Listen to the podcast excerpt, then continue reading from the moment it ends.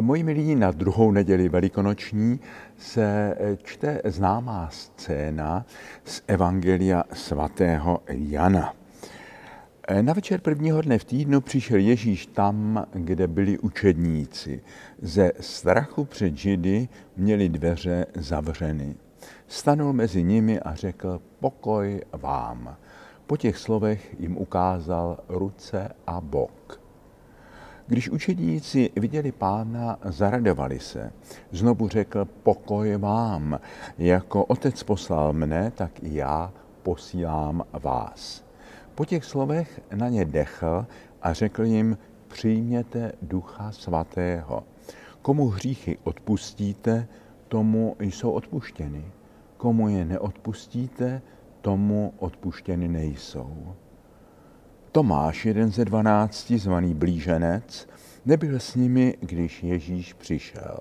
Ostatní učedníci mu říkali, viděli jsme pána. On však jim odpověděl, dokud neuvidím na jeho rukou jizvy po hřebech a nevložím svůj prst na místo hřebů a nevložím svou ruku do jeho boku, neuvěřím. Za týden byli jeho učedníci zase uvnitř a Tomáš s nimi. Ježíš přišel zavřenými dveřmi, stanul mezi nimi a řekl pokoj vám. Potom vyzval Tomáše, vlož ten prst a podívej se na mé ruce. Stáhni ruku a vloží do mého boku a nebuď nevěřící, nýbrž věřící. Tomáš mu odpověděl, pán můj a Bůh můj. Ježíš mu řekl, protože jsi mě uviděl, uvěřil si, blahoslavení, kdo neviděli a přesto uvěřili. O Velikonocích jsme oslavili Ježíšovo vítězství nad smrtí. Nyní v době velikonoční si připomínáme, jak ze setkání se vzkříšeným Kristem pomalu vstávala z mrtvých víra učedníků i jejich víra. Totiž prošla tmou Getsemane a byla ukřižovaná, jak zklamáním, bolestí a zmatkem z toho, že jejich mistr a pán zemřel jako zločinec na kříži, tak také tím, že oni sami zklamali. Jeden z nich ho prodal, druhý veřejně opakovaně zapřel, ostatní ho v Getsemane opustili a utekli. A on nyní podivuhodně přichází k ním znovu a křísí jejich víru. Přichází k ním změněný. Nejsou si jistí, že to je on, že to není přelud. Legitimuje se jim svými ranami. Jak čteme v dnešním evangeliu, měli ze strachu zamčené dveře. Strach je nepřítel víry. Když se učedníci zamknou ze strachu před světem a kdykoliv chtějí křesťané z církve udělat od světa oddělené ghetto ustrašených, paralelní společnost, sektu, ostrov spravedlivých, uzamykají se tím zároveň před živým Kristem. Ježíš prochází zamčenými dveřmi strachu, vysvobozuje své učedníky z jejich strachu, vysvobozuje je především ze strachem uzamčené mysli. Otevřel jim mysl, aby porozuměli písmu, čteme v Evangeliu o večeři v Emauzích. Ježíš chce mít ze svých učedníků lidi otevřené mysli, nikoli rigidní ustrašence, dogmaticky uzavřené mysli. Jen lidé otevřené mysli opravdu rozumějí písmu. Lidé uzavřené mysli činí z písma často spíše zbraň než slovo života. Když učeníci viděli pána, zaradovali se. Ve víře se strach mění v radost. Radost a údiv jsou, na rozdíl od strachu, svobodným prostorem pro víru. I naše víra potřebuje mnohdy vstát z mrtvých. Platí to o naší osobní víře, ale i o víře církve, procházející opakovaně zkouškami. I tato doba je tvrdou zkouškou víry, nesnadným hledáním Boha. Zdroj a zároveň předmět naší víry, živý Kristus, je tajemství. Nikoliv evidentní, banální fakt, který bychom mohli brát jako samozřejmost. Je to tajemství právem budící údiv, otázky i pochybnosti. Znovu zrozená víra není lehká. Nese na sobě stále rány, jako na sobě nese rány i vzkříšený Ježíš. Nevstupuje do myslí uzavřených strachem. Prochází branou radosti a údivu, znovu se rodí, znovu její plamen vstává z popela.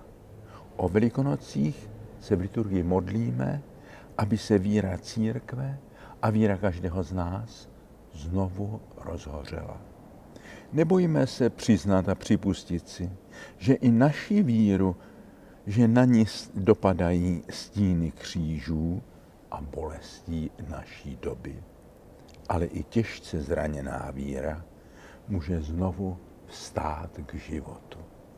Jako Bůh tvoří, jak čteme v básni o stvoření v knize Genesis, člověka z nicoty, prachu a popela, avšak oživuje ho svým dechem života, tak Ježíš přichází ke svým učedníkům, dechne na ně a jejich víře znovu dává život.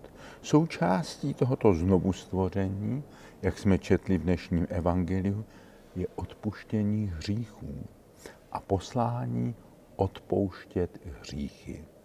Odpuštění uzdravuje a křísí nemocné a ubité vztahy, otvírá zavřené dveře mezi lidmi. Ježíš závoru strachu a hříchu, strachu, který je hříchem, a hříchu, který plodí strach a nevěru, nedůvěru. Překonává toto setkání s živým Kristem a účast na vzkříšení znamená, že strach se mění v radost, uzamčenost v otevřenost, nechápavost porozumění, lhostejnost chladných jistot v údiv ustavičného žasnutí. A poštol Tomáš nebyl s ostatními, když se setkali s Ježíšem.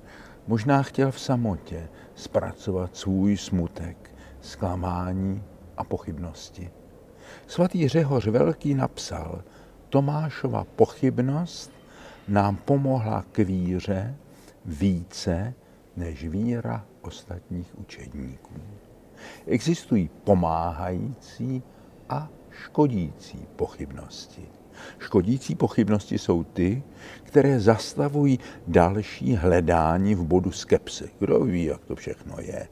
A rozkládají naši pradůvěru a naši odvahu žít s tajemstvím, jít dál cestou víry a důvěry.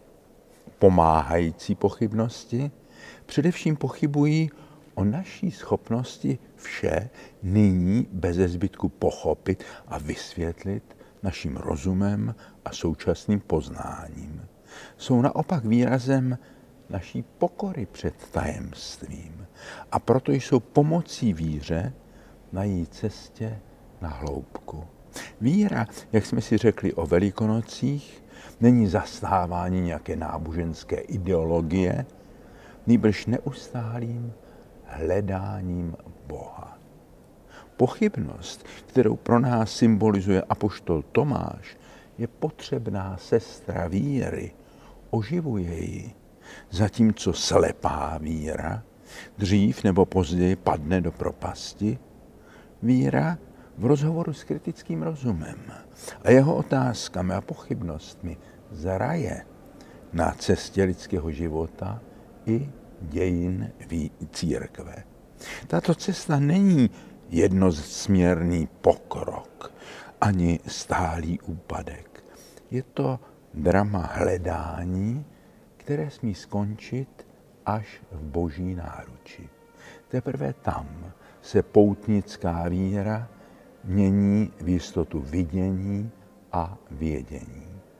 Tomášovi, který neuvěřil tak rychle a lehce jako ostatní apoštolové, dopřál Ježíš privilegium dotknout se jeho ran. Teprve při doteku Ježíšových ran může Tomáš zvolat můj pán a můj Bůh. Je to jediné místo v evangelích, které explicitně mluví o Ježíšově božství. Abychom správně rozuměli větě, Ježíš je Bůh, je třeba je vrátit do jeho původního kontextu, do této scény o dotyku Ježíšových ran. Větou o Ježíšově božství se totiž netvrdí, že Ježíš je jakýsi druhý Bůh vedle Boha Otce. Ani se neruší rozdíl mezi Otcem a Synem a z Ježíšova pravého lidství se nedělá jen nějaký převlek Boha. Takto zkresleně vykládal Ježíšovo božství církví odsouzené hereze prvních staletí křesťanství. Církev věří a vyznává, že Ježíš je pravý člověk, který je zajedno, jak s námi lidmi, tak se svým nebeským Otcem.